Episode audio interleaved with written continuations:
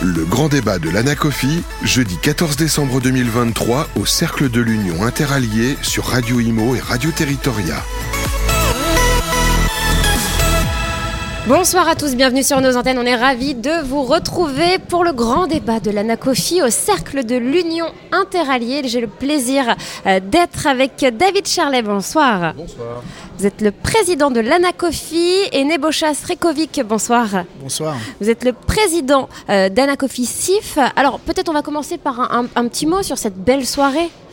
Oui, bah, une, une soirée de clôture de, de l'année pour l'Anacofi et de clôture de son dernier Tour de France. Le premier Tour de France euh, se termine en général au Pays Basque et le second, et donc euh, la fin de l'année, c'est toujours ici au Cercle Interallié, au- autour de la milieu de, ou du milieu pardon, de- du, du mois de décembre. Donc euh, une soirée avec euh, un débat et, et des invités où on, on laisse essentiellement la parole à, à des extérieurs plutôt qu'au cadre de l'Anacofi qui eux animent plutôt les, des autres débats euh, dans le courant de l'année, sauf bien sûr la convention annuelle. Donc oui, jolie soirée. On a, on a d'abord remis euh, les, les prix les- aux étudiants qui ont été primés pour euh, leur mémoire ou leur thèse. Ensuite, on a eu deux tables rondes avec euh, quand même du beau monde, je pense, Oui. sur, sur nos tables. Et puis on retrouve... On retrouve à peu près l'affluence qu'on avait avant le Covid euh, Ah oui. au niveau de, de- de- des gens qui viennent y assister et qui viennent ensuite euh, participer à la fin de soirée avec nous, puisque l'Anacofi n'a jamais fini une soirée sans qu'il y ait soit un dîner, soit un cocktail. C'est son historique, rappelons-le, c'était au départ un club, et euh, l'événement phare et régulier de l'Anacofi, ça s'appelait à l'époque le dîner débat. Donc là, c'est le grand débat. Mais on est toujours dans cette mécanique qui a plus de 20 ans. Avec le fameux cocktail euh, dînatoire à la fin. Oui, à l'époque, c'était plus un dîner, c'était un peu plus brutal, mais c'était il y a longtemps. Ce temps est révolu. Euh, alors, Nebocha, peut-être un, un petit mot sur euh, Anacofi SIF. Euh, Pouvez-vous le présenter à nos auditeurs? C'est euh, c'est l'anacofisif. La plupart de nos auditeurs euh, bah, nous, nous connaissent sur ce statut euh, spécifique qui est le conseiller en investissement financier. Donc voilà, que j'ai euh, l'honneur de, De présider. de présider depuis le 6 avril dernier. Donc nouveau président, toujours en formation. Voilà. C'est le joint aventure avec l'AMF, pour le dire de façon simple. C'est une profession co-régulée avec le régulateur central qu'est l'AMF. Et l'an- l'ANACOFI-CIF, c'est l'entité qui, so- qui co-régule les CIF membres de l'ANACOFI. Hmm.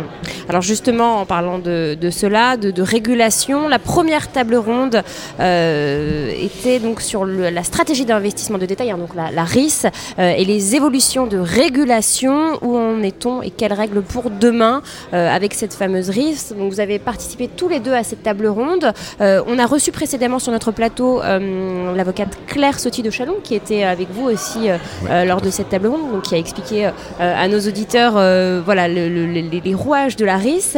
Un petit mot peut-être justement sur, sur cela, sur les enjeux liés à la RIS.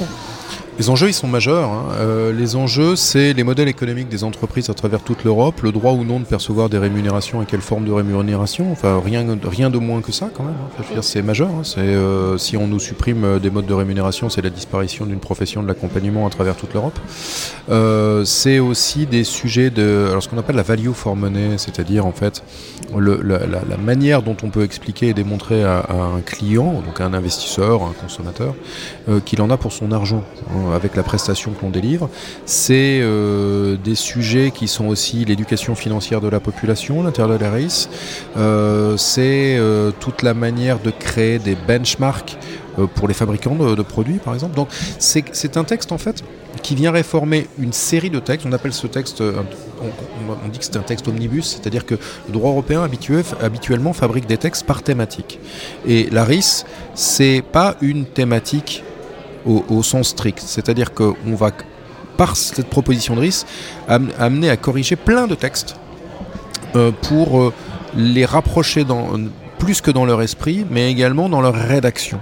Et donc on va toucher les textes qui, concernent l'assurance, qui concernent la finance, qui concernent même un peu l'ESG, qui concernent euh, les documents types qu'on remet à des clients, et qui habituellement relevaient parfois de silos juridiques différents. voilà les enjeux. Donc c'est un, un, impact. C'est la reine des batailles, hein, vous avez dit ça lors de la pour, table ronde. Pour nos métiers, c'est la reine des batailles. Il y, y, a eu une époque où la reine des batailles était MIF, il y a mm. plus de 10 ans, parce qu'on savait que MIF, les règles. en 2007, hein, c'est ça Alors, la première MIF, c'était 2007. Mm. La deuxième, ça a été MIF 2, ça a été 2017, 2018 ouais. en application. Et on savait que quand on négociait MIF, ça coloniserait tout sauf l'immobilier. Coup de mm. peau, d'ailleurs, parce que ça aurait très bien pu le faire. C'est-à-dire que les décisions qui étaient prises dedans seraient copiées dans d'autres textes. Et cette fois-ci, ça aurait pu être la même chose. Mais ça l'a pas été parce qu'ils ont décidé de faire directement un texte qui touche tout en même temps et non pas de faire MIF et après ça coloniserait le reste. Voilà, c'est pour ça que c'est la reine des batailles. Il y a 10 ans et il y a 20 ans, la reine des batailles c'était MIF.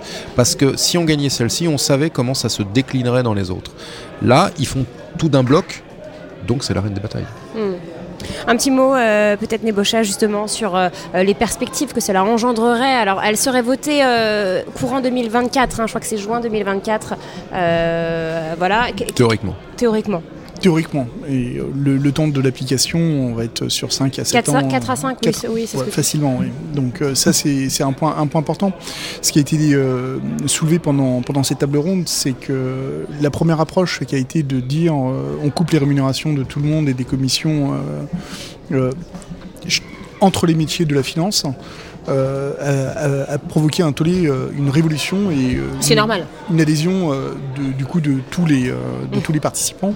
Et c'est vrai que il était il était plaisant de voir réunis tous à Bercy mmh. avec à la fois des asset managers, les, les, les, les, banques, l'association française de gestion, nous la NACOFI qui étions qui étions présents et on faisait tronc commun pour expliquer que notre modèle économique était viable, que notre modèle économique protégeait l'épargnant et, euh, et, que l'étude pan-européenne qu'on avait fait sur la, le, le, question des coûts ne, ne, posait aucune problématique et qu'on n'était ni en Angleterre ni aux Pays-Bas. Est-ce que c'est ça l'enjeu, c'est en fait protéger euh, les, les clients c'est toujours euh, la, la, la, même question. Est-ce que le client en a pour son argent et est-ce que les personnes gagnent trop d'argent en réalité?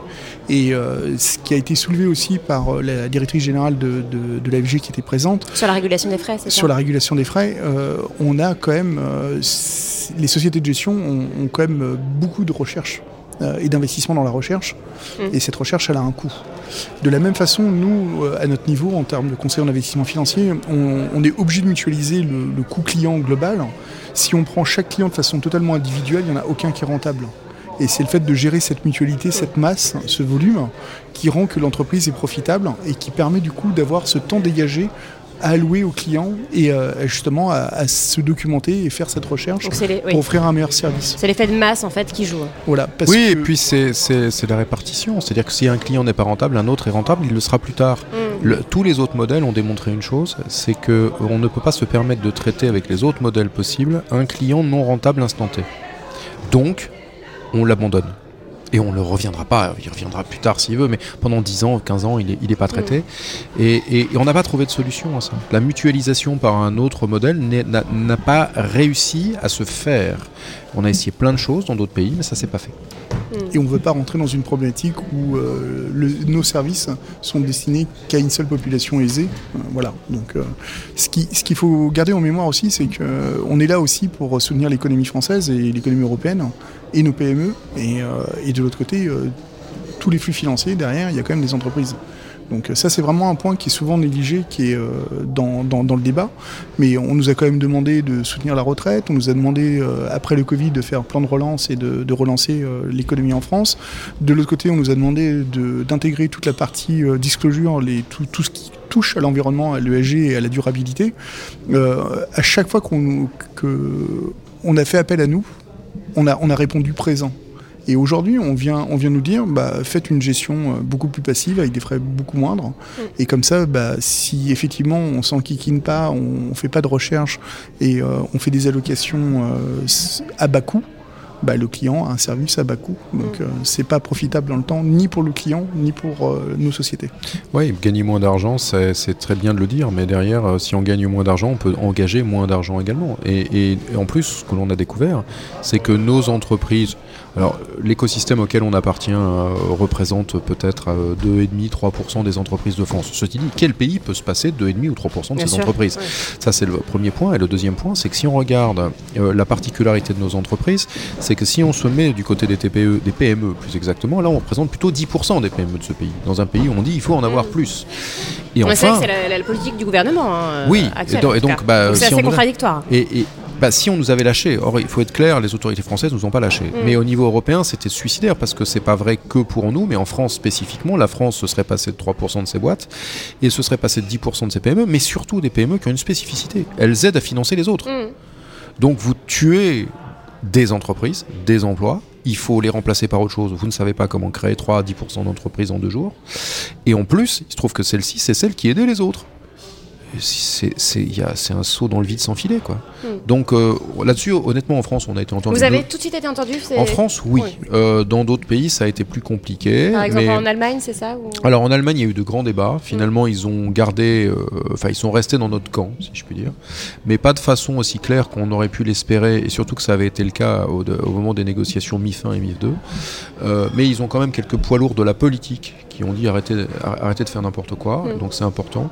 Ils ont réussi à faire entendre leur voix, mais de façon plus compliquée, donc avec une prise de position de l'Allemagne qui a été plus difficile. faut pas oublier que les Allemands ont dans leur gouvernement euh, les écologistes, et les, les écologistes allemands ont pris position officielle, et ce depuis plus de 20 ans, pour la suppression des modèles économiques par commission. Il faut le savoir quand même. hein. Donc ils avaient demandé à ce que dans l'accord de gouvernement en Allemagne, euh, le gouvernement euh, supprime les commissions, et c'est le chancelier qui a dit je veux bien un accord de gouvernement, j'ai besoin de vous, mais ça c'est non. Mais donc ils ont à l'intérieur même de leur gouvernement euh, des, des- des- des luttes autour de ce genre de thématique. Euh, et avec euh, du côté des Verts quelque chose qui, qui est... euh, c'est philosophique quoi. Enfin je veux dire c'est pas rationnel et c'est pas économiquement rationnel. C'est philosophique et en plus on voit pas tellement nous le rapport entre ça et l'écologie. hein, très très franchement. Voilà. C'est Voilà. assez surprenant comme, comme raisonnement. nous, en France, on a. J'aurais jamais imaginé qu'un jour j'allais dire ça, mais on a la chance d'avoir une réglementation forte de nos professions Mm. euh, qui encadre vraiment notre activité Oui. Et qui protège euh, l'épargnant. Oui, Euh, oui, de- de- depuis le, le- le début, on doit agir avec euh, loyauté pour nos clients. Et puis c'est assez transparent aussi pour, euh, pour l'épargnant.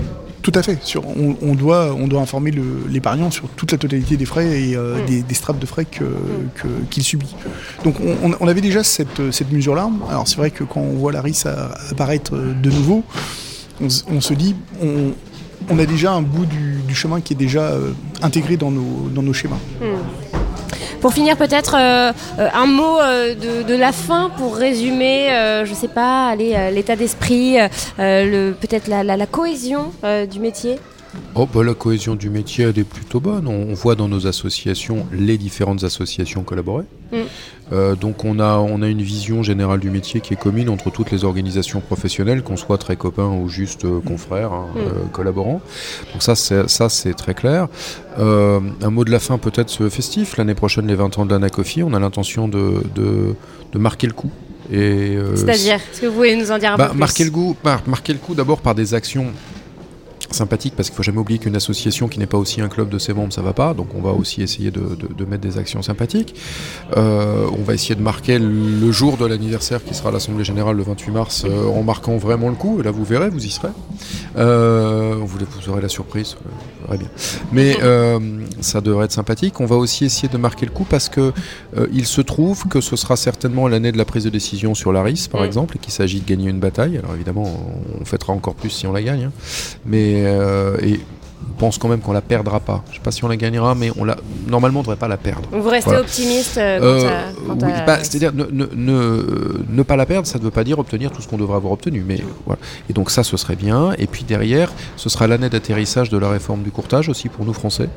Euh, donc si on pouvait faire une 20e année euh, comme ça, un 20e anniversaire avec une année de, ce- de cet ordre-là, et un peu plus de calme qu'on a pu en avoir ces dernières années où vraiment, vraiment, vraiment, c'est parti dans tous les sens. Et là, on est sur Radio Patrimoine, mais enfin, vous avez aussi Radio Imo, hein, où Mm. vous voyez bien le, Bien le merdier dans lequel on est depuis un certain nombre d'années. Le Covid, personne n'était fautif, mais enfin, ça fait quand même pour nos entreprises bientôt une demi-douzaine d'années qu'on est dans un merdier continu. Tous les ans, il y a quelque chose qui tombe et qui est négatif, et on arrive quand même à s'en sortir.